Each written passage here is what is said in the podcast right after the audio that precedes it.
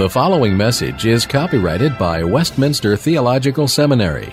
Duplication, distribution, or other use of all or any part of this message is not permitted without prior written consent. Please direct your inquiries to communications at WTS.edu. For all other information, please visit the main website at www.wts.edu.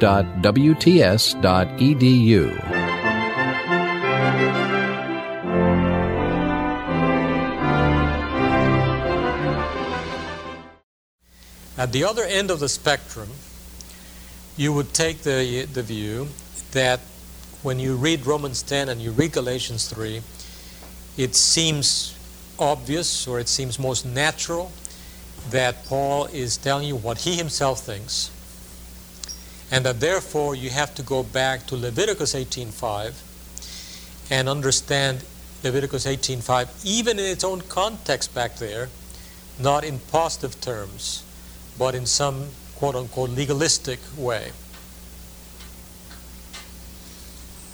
Now, um, Meredith Kline would take this position, but he takes this position, of course, within the context of his general um, concern to argue that uh, you have to understand the law and the life of Israel and so on in typological fashion in other words, uh, he's very concerned uh, to, uh, to make clear that he's not saying that the Old Testament is teaching uh, salvation by works, but that typologically, when you look at uh, the nation of Israel and, and, and its whole structure, there is a works principle that is being set forth and emphasized uh, to make a, a, very strong point about that theological conception that. Um, uh, there is a principle of obedience to law. And as you know, Meredith Kline uh, uh, feels that it is essential to safeguard that because otherwise you undermine the principle of Christ's own work, his own act of obedience, and so on. So there you have the two, if you will, extremes. Um, you know, they're at e- either end of the spectrum. There is, I think, a, um, a third way of looking at this whole thing. Actually, there are probably 10 or 15 different ways. Uh,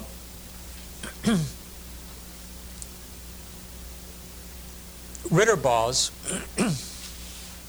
although he does not address the issue quite in the way in which I am formulating it here, uh, seems to me to um, be on target when he argues in, uh, in his book on Paul, on pages 153 and following, that surely the hardening of the Israelites lay in their failing to appreciate the deeper principle of the law, the deeper principle of the law, and in concluding that the righteousness could come from the law itself.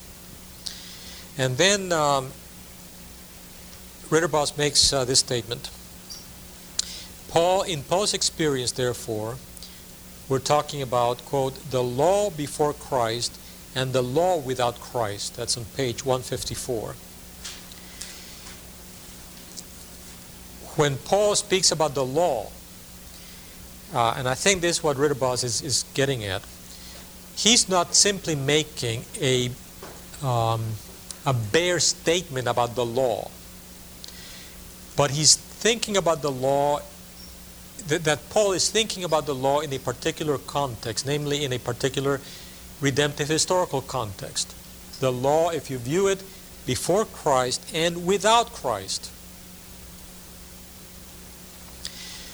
Paul appreciates the good function of the law in the light of grace. That is clear from some other passages that uh, you're all familiar with, Romans 8 3 and so on. But Here's another quotation that comes from page 155. In the antithesis with Judaism, this function of the law, this positive function of the law, does not arise, but rather the ultimate consequence is drawn from what takes place when the sequence of salvation and law is reversed, and the law itself is made a means of salvation. Now, I myself would, would want to nuance all of that a little better, and I'm not sure that I can do it. Um, because, for, but I want to nuance it because for some people, what Ridderbos is saying is pretty much what Daniel Fuller is saying. Uh, it's a misinterpretation of the law. But I don't think that's exactly what's going on here, because Ritter, I mean Ridderbos's, uh, when, when, you see the way in which he's handling this whole thing, uh, he has, a, to my mind, a much more, um, much clearer grasp, a much more balanced appreciation for the various elements that have to come into the whole picture. And he doesn't simply say, well, this is not Paul's view, this is uh, you know, the Judaizers' misinterpretation. That's not quite the way that Ridderbos handles it. But he does recognize, and I think there's an element that, that uh, you know, you've seen from the, the chapter, the last chapter that you've read, that I want to uh, do justice uh, to, that it's almost impossible for Paul when he is struggling with these Judaizers to refer to the law and and uh, somehow isolate that from the synagogue context in which that law is functioning. Now, it, it's not easy to um, formulate clearly and, and, you know in black and white and, and uh, anticipate every possible uh, ambiguity in, in this in this attempt that I'm making to, to find a, a middle way.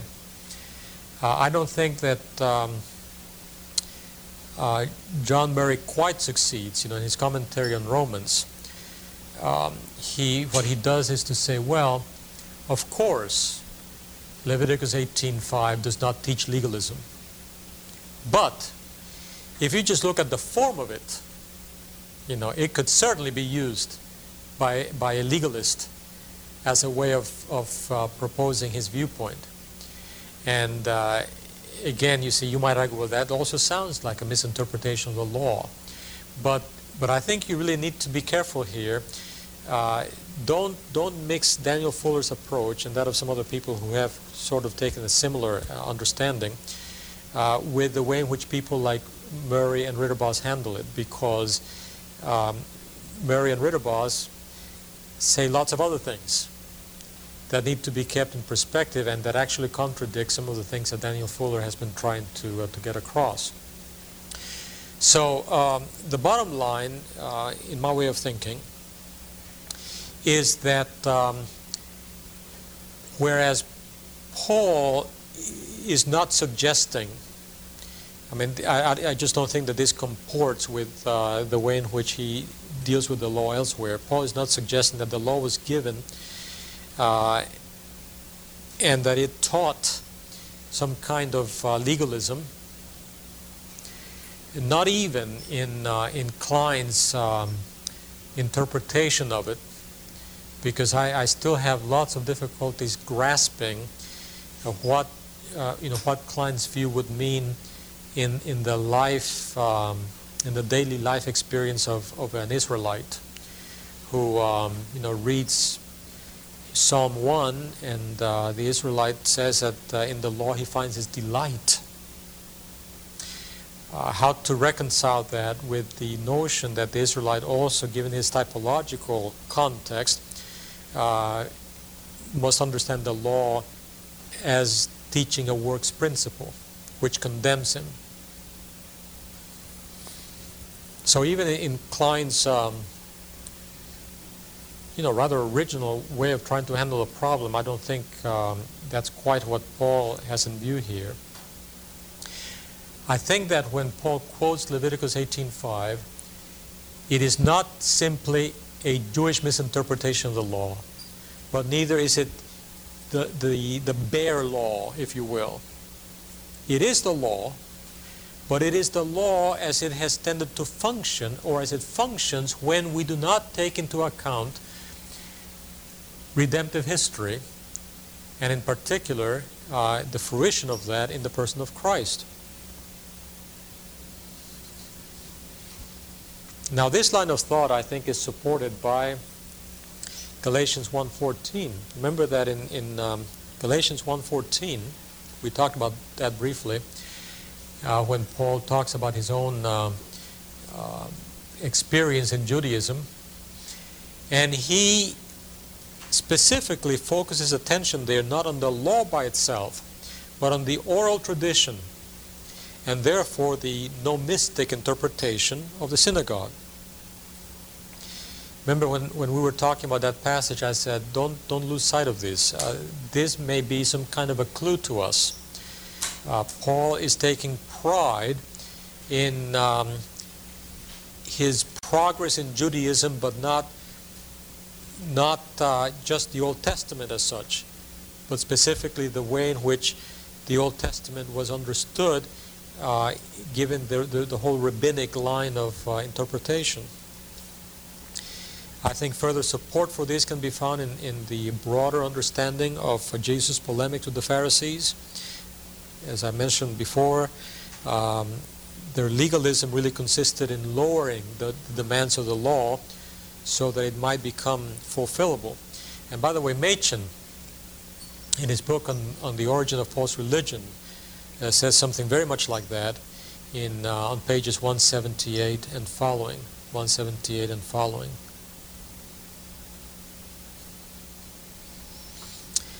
E.P. Sanders, in one of his articles, states categorically that Paul disagrees with Leviticus 18.5.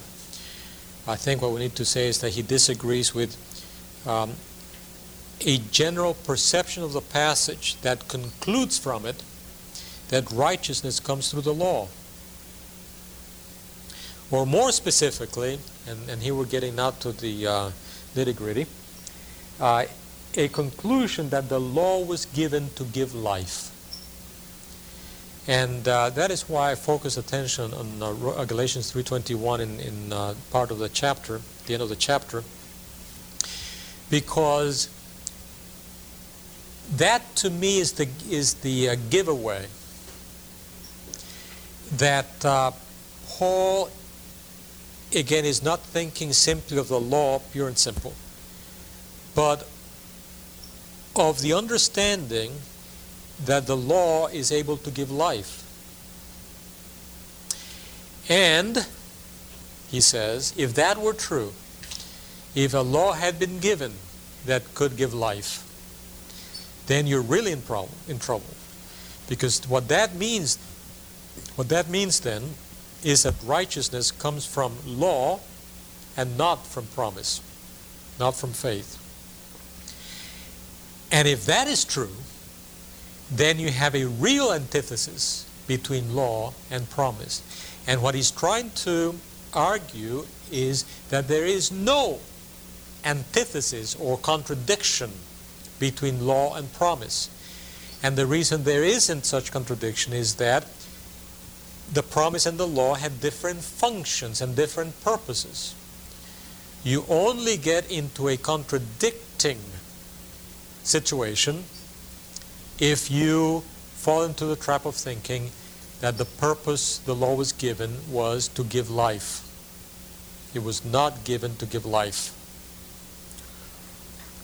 Now, uh, you see what's going on? Leviticus 18:5 says, "He who does these things will live by them." And there's even a passage in, in Romans 7 uh, where Paul says the law was given for life, remember?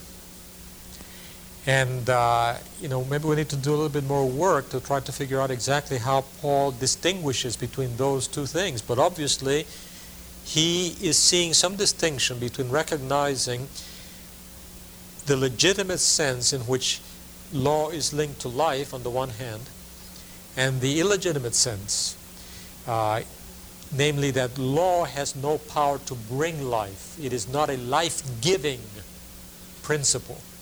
If it were, then you do have a contradiction between uh, law and promise. Yeah. I think that is a perspective that is part of the picture. But uh, I don't think it's the whole story. I don't think it's the whole story. Or, or to put it differently, when Leviticus 18:5 says that uh, he who does these things will live by them, um, if an Israelite had been said, "Oh, by the way, this applies only to your temporal life and has nothing to do with uh, your relationship to God more generally considered, I think they, they would have. I mean, you need a split personality to be able to handle that one. And, and that's where I have a problem, you see. In short, then, um, Leviticus 18:5 in its context should be understood as a gracious statement. For those who depend on God's grace, the path of obedience is a path of life because God's word is life. It's as simple as that. I don't think Paul disagrees with that. Uh, and so the only way out of the problem, I think, is to recognize that uh, there is this element of, uh, of how the law is being viewed. The Judaizers take Leviticus 18.5 from the perspective of self-righteousness, the giving of life by human obedience. But in fact, life, you know, fully considered, proceeds only from the Spirit, who is received by faith. Uh, Machen, his notes in Galatians here, uh, says, it was not merely that salvation had to be obtained in a way that was independent of the law. That is no adequate statement of the case. No. The stupendous obstacle which the law interposed against salvation had to be overcome. So the law, you see, actually becomes an obstacle unless you uh, realize that it is not by your obedience to the law uh, that, uh, that, that life comes to you, this life giving power, which comes only from the Spirit. Right. well, um, I'm only trying to do justice to why Paul in Romans 7 can, can say, uh, Hey, entole eis uh, zoein, the, the commandment that leads to life. And he goes even further, and, and this is very important, I think. Uh, in, in Romans 7, he even calls the law pneumatike, pneumatikos. I mean, um, pneuma, wait a minute here. I thought uh, that's precisely the contrast. And, and what I'm saying is that from one perspective, Paul can have these very positive things to say about the law. There is a sense in which it leads to life, and, and, and the best that I can do in response to you is what I said earlier that the path of obedience is a path of life because God's word is life. Um, his words are life, therefore, if, if, you, if you obey what God is saying, you participate in His life. Um, but on the other hand, this notion of zoe, this life giving power, uh, I think Paul, in a very self conscious and explicit way, uh, limits it to the work of the Spirit and as something which, well, you know, Romans 8.3 is, I think, the, the, the, key passage here. What the law could not do, God had to do by sending His Son. So there's something the law cannot do, which I can only identify with that term, zoopoieo. I, again, I think that's part of it. Uh, and, you know, Reformed theologians have made the point that when you look at the law, I mean, over against dispensationalism, Reformed theologians have made the point that when you look at the law in the Old Testament, you cannot tear it out from the context of, of God saying to his people, I'm your God, I have redeemed you. So that initial relationship, covenant relationship, has already been established. And then the law is given as the path of obedience and therefore the path of life within that context. And that is, you know, the same thing that we find with Abraham. Uh, Abraham is said to uh, to, to have believed, and, and uh, uh, his faith was counted as righteousness. And then two chapters later, say, okay, now hear my commandments. Uh, walk before me and be perfect. All right? So that's part of it. But I, again, I don't think it's the whole of it. And the reason why I don't think it's the whole of it is that, and I, I you know said something about this earlier when we were talking about the beginning of chapter three, that that Paul is not simply focusing on the beginning of the Christian life. But having begun the Spirit, do you not complete it with the flesh? So, something is going on here, you know. And, and one way that I can deal with it, again, in systematic the, uh, theological categories, is to say, yeah, this is something introduced in the middle of the Christian experience, but Paul's point is that, that if you accept this now, it has implications for, for what that relationship was based on to begin with. And, and therefore, by implication, you're undermining the principle of how you came into fellowship with God. But I have to confess, Paul does not quite say that. You know, he does not formulate it quite that explicitly. Yeah. I don't know that I can say any more than I said already. That um, uh, it is very, very difficult for me to conceive of um, of this typological understanding of Israel that, in some some sense, is very clearly to be distinguished from from the Israelites' relationship to God uh, in terms of salvation more generally. In other words, it is the um, the conception of how the law functions as, as a works principle that I, I cannot fully, I mean, I think obviously Kline has something there that needs to be understood and taken seriously. But I can't quite uh, get on board because the only way that, that Kline's whole thing is going to work is if you really um, take his position consistently all down, you know, down the line. And uh, I just don't see how you can do that. Well, I don't think it, this passage fits either. And, and that's part of the comment that I made at. Um, um, let me see if I can find that uh, quickly. Um, see, in chapter 3, um, verse 18, uh, this on page 126, uh, the second paragraph. If my understanding of the argument is correct, then it appears that we cannot really appeal to verse 18 in support of the contention that Paul sees a radical opposition of the law, law covenant of Sinai to the principle of inheritance by promise. Now that is, see, that's a different verse. That's where, where Paul says, for if inheritance is by the law, it is no longer by promise. And Kline says, you know, he takes that as one of his proof texts, if you will, for this idea that the law is a principle of works and it opposes the principle of, of uh, promise. In fact, I go on to say, it can plausibly be argued that the very burden of the passage is to deny that opposition. Paul is denying the opposition. Kline's reading of Galatians 3 appears to be that Paul's own view of the opposition between law and promise raised the urgent question whether one annulled the other. But here precisely is where we must inquire into the historical context that called for the Epistle to the Galatians, because the polemic tone of the passage makes plain that Paul is responding to accusations from his Judaizing opponents.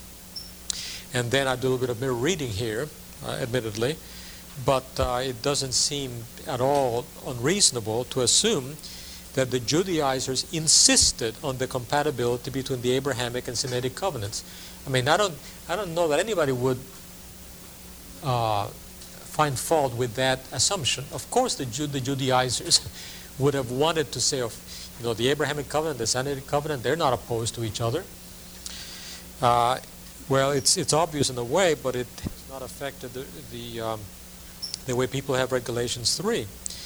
So when uh, in verse 17 we read that the law does not set aside the covenant previously established by God, uh, although often people infer from that that he's opposing a Judaizing viewpoint, what really is going on is that Paul is probably responding to an accusation that he held that position.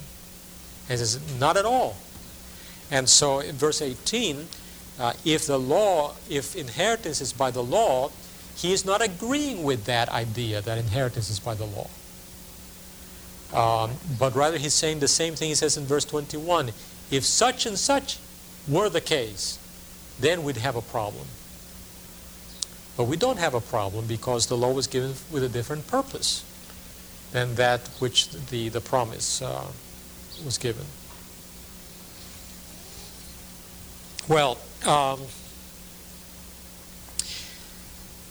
Hebrews 2 4, uh, I'm not going to spend time on because that I dealt with in some detail in the, in the chapter, but uh, I, I used that first as kind of an example of, of uh, recognizing that while on the surface you may get the idea that Paul is really violating the intention of the Old Testament text, when you reflect on that Old Testament text more generally, particularly when, when you see what I think is fairly obvious that Habakkuk is alluding to Abraham's own life, then everything begins to fall together uh, pretty well.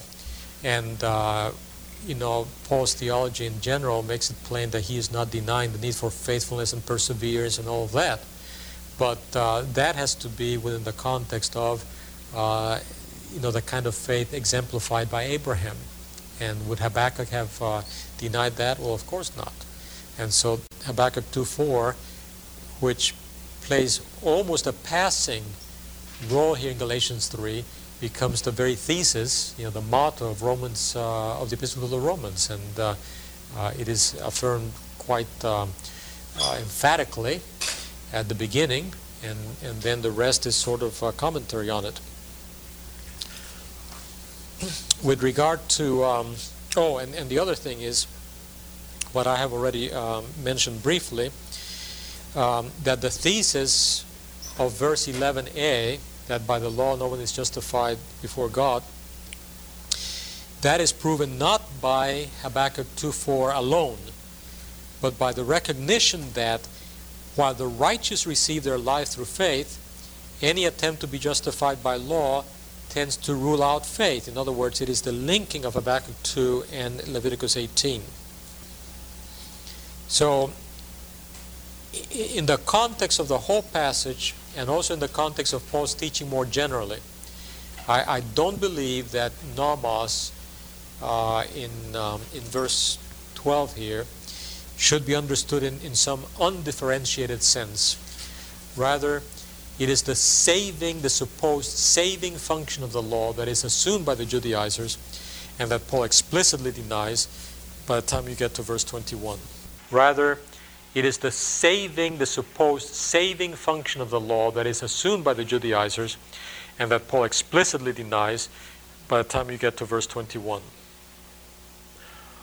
Uh, with regards to um, with regard to Deuteronomy 21, 23, um, let me just say a couple of things here. Uh, the the Old Testament passage refers to capital crimes. You you recall, um, and you know there's been some debate as to whether the idea is that after execution um, there was some kind of impalement, and uh, that emphasized the divine curse but maybe that's a later custom, and uh, we don't need to get into all those details. But I think this whole thing throws um, considerable light on the expression the offense of the cross that Paul uses elsewhere and suggests that the crucifixion of Christ was in effect the main obstacle to Saul's conversion. And some people have argued that, uh, I think, fairly persuasively. Jesus being hanged on the, on the cross was the clearest proof for Jews that he couldn't possibly be the Messiah, because that would mean that he had God's curse on him. And how can you possibly think of, of the promised Messiah as someone cursed by God? But it turns out that this apparent drawback is our very salvation, because the curse, which was already established there in verse 10 of chapter 3, is now shown to be taken away by Christ Himself. Now, when you get to this verse in Burton, you look at Burton's commentary, and when he gets there, you know, it's, it's a total disaster. Uh, because first he begins to distinguish between what the law does and what God does. So now two opposing things. Um, then he denies that in God's sight all men are cursed. That's not God's perspective, that's the law's perspective. And then finally, since the curse is not God's curse but the curse of the law, the deliverance from the curse is not judicial, but rather to be released, released from the curse is to be released from a false conception of God's attitude.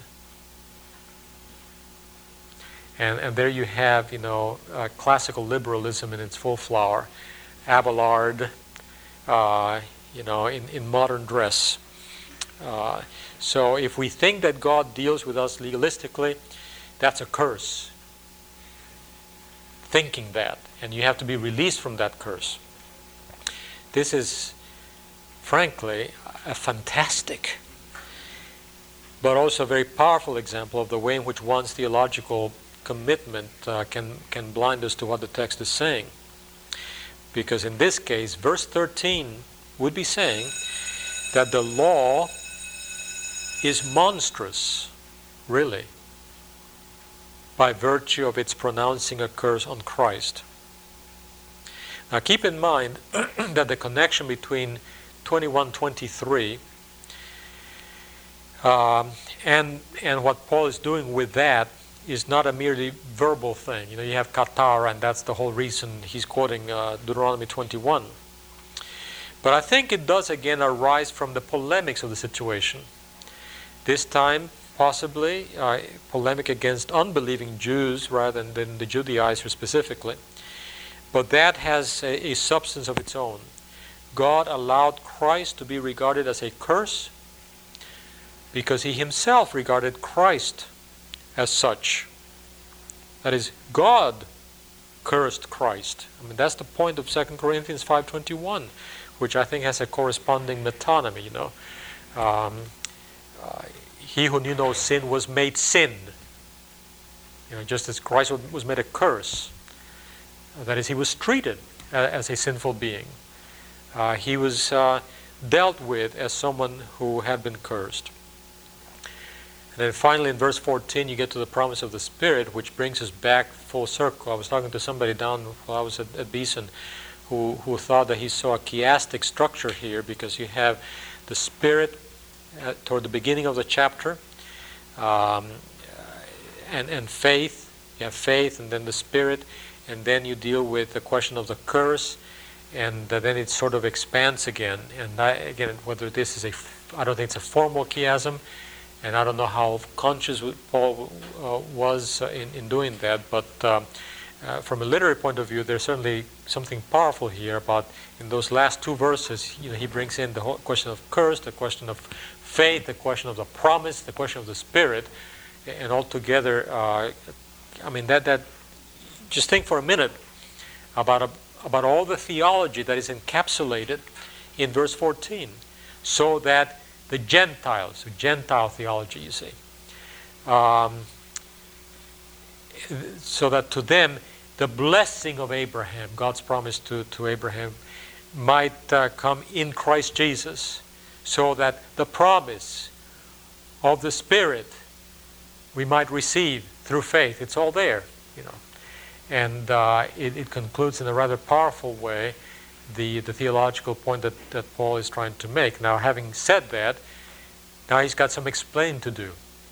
If all this is true, you know, what's the law doing here anyway? And uh, we'll come back to that after uh, our break. Okay, let, let's move on to um, this next section. I, I, I, want to try to finish, um, at least through verse 25 today, uh, the place of the law. And again, this is a, a pressing problem for Paul. Having said all these things, it just makes it sound as though you know the law was some sort of mistake. I do think that uh, verse 15 uh, appears to begin a new thought.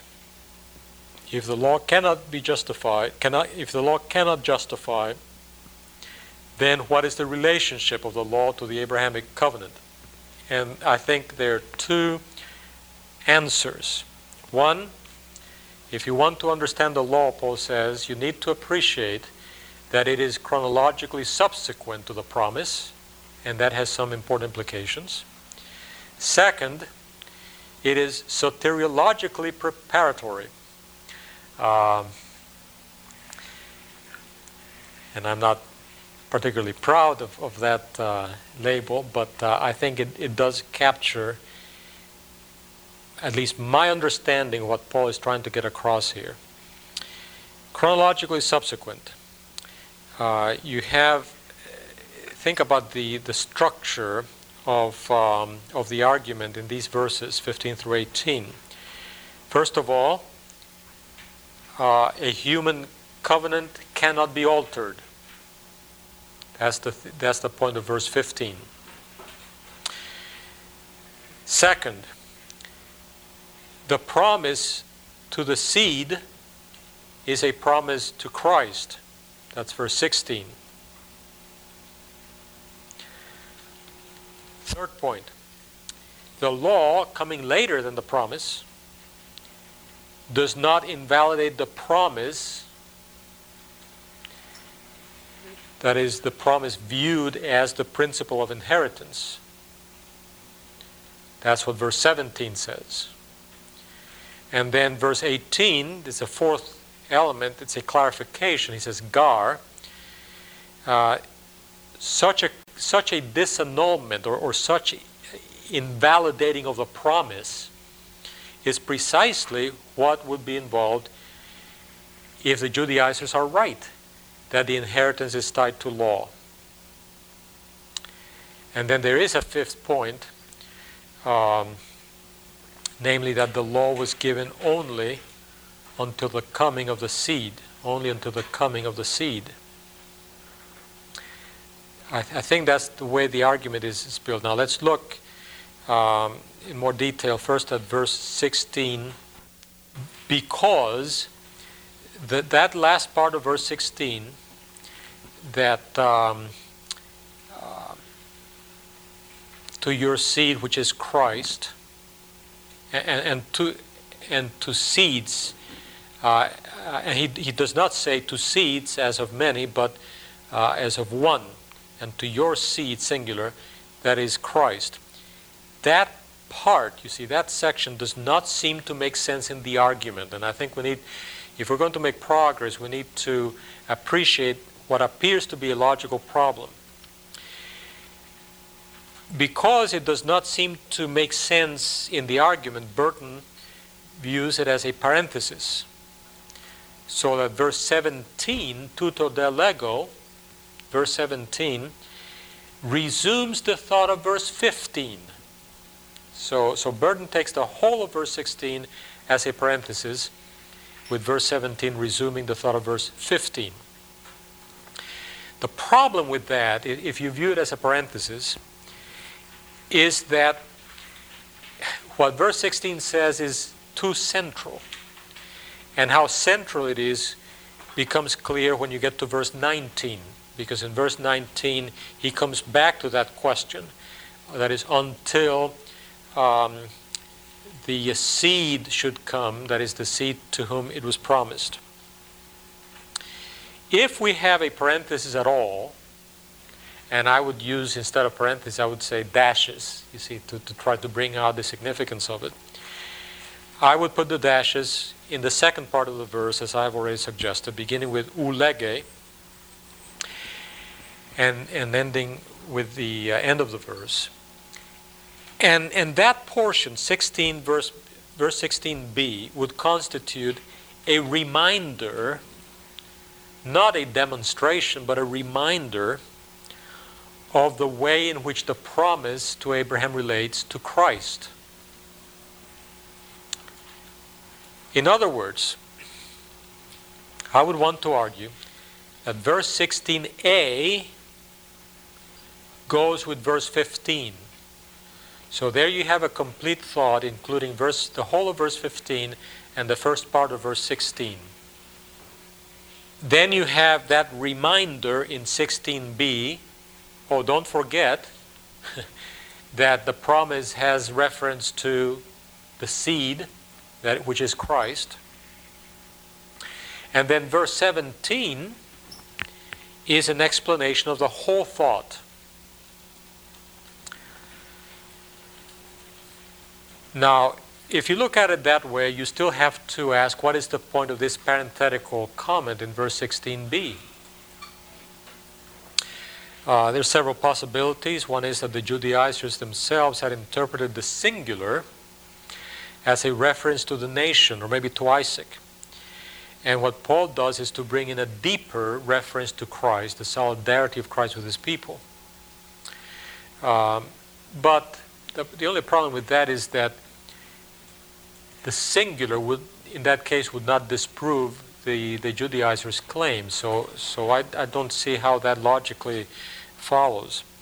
A better way of approaching it is to um, uh, recognize the possibility that there may be a polemic here with the Tar- Targumic tradition, which interprets seed consistently with the word lebanecha, uh, that is, with to your sons in the plural. And um, if that's what's going on, that you have a, you know, this Targumic tradition that the Judaizers are working with, the appeal to the singular would be quite in keeping with rabbinic methods. Uh, you know, you have examples of rabbis arguing along those lines.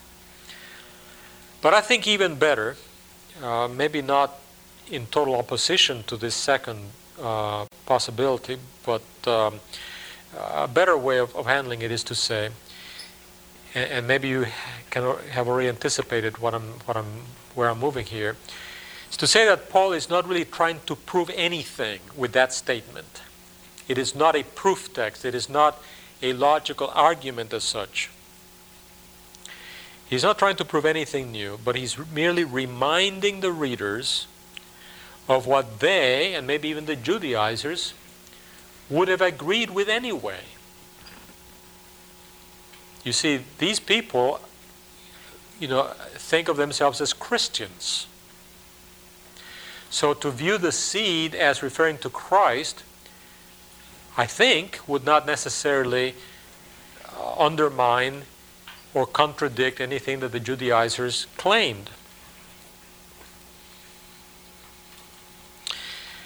Certainly, in the, uh, in the rabbinic literature, the notion of solidarity is there.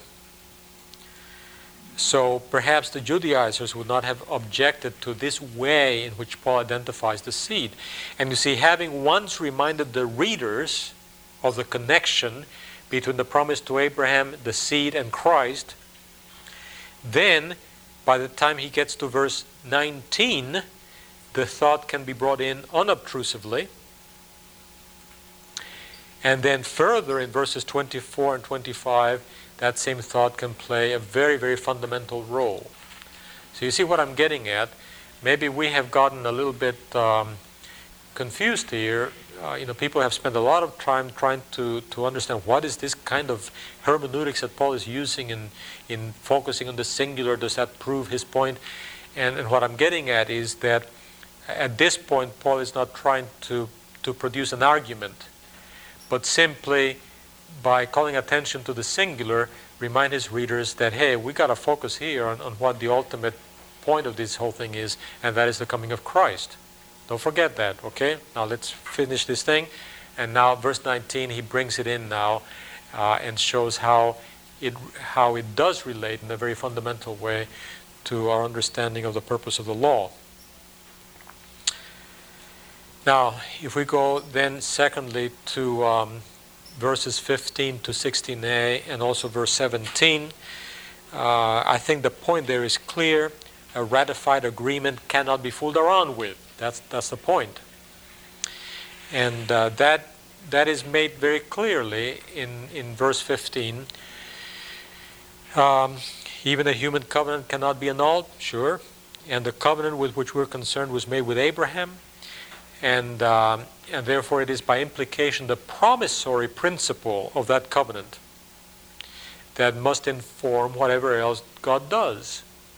If God has made a covenant, not just a human covenant, but a divine covenant, and, and the central thing there is the promissory element, then surely that has to inform everything that you read subsequent to what happens uh, uh, at that time. But you see, the implications of that for our understanding of, of the law, that has to be spelled out more clearly. And that's why in verse 17, uh, you have uh, that explanation, that further expansion. Now, see, the way that I would paraphrase verse 17 is to say, let me make the connection perfectly clear to you. The law came a long time after the ratification of the covenant. So it cannot possibly annul the covenant in such a way as to destroy the promise. Therefore, obviously, the law has to be viewed as subordinate.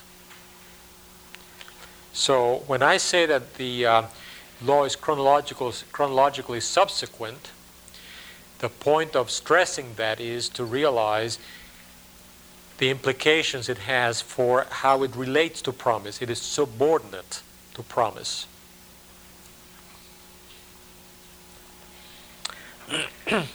and finally, verse 18. Um, and you know the big question is, what is the gar doing there? Uh, it, it's uh, peculiar to me. You know why in the commentaries, uh, most commentators, the vast majority of them, don't, don't even raise the question. How does the gar function in verse 18? In, in what way can you say that verse 18 explains verse 17? And, and here's where I bring up what, what I mentioned earlier in, in, the, uh, in that chapter 6. The Judaizers, no doubt, claimed that their insistence on the law as inseparable from, uh, from the reception of, of the inheritance, that that insistence did not destroy the Abrahamic covenant. I mean, you can be as sure as anything that the Judaizers would have insisted that their, their view did not contradict, did not destroy the Abrahamic covenant. On the contrary, they would have argued that the law was the very way in which such promises would be fulfilled. That means, you see, that the last clause of verse 17 would be a controversial statement. When Paul says, that um, you know the law cannot annul the promise, which is what would happen, you know, if you take it this or that way. That's what's controversial. And Paul uh, has to address that question. Verse 18 is an, an assertion which is drawn from his earlier use of, of Habakkuk 2. It is an assertion that the promise for salvation, which is bound with faith, and, on the other hand, the use of the law for salvation, which is bound with works, that is antithetical. As long as you view promise and law as doing the same thing, then you have antithesis, then you have contradiction.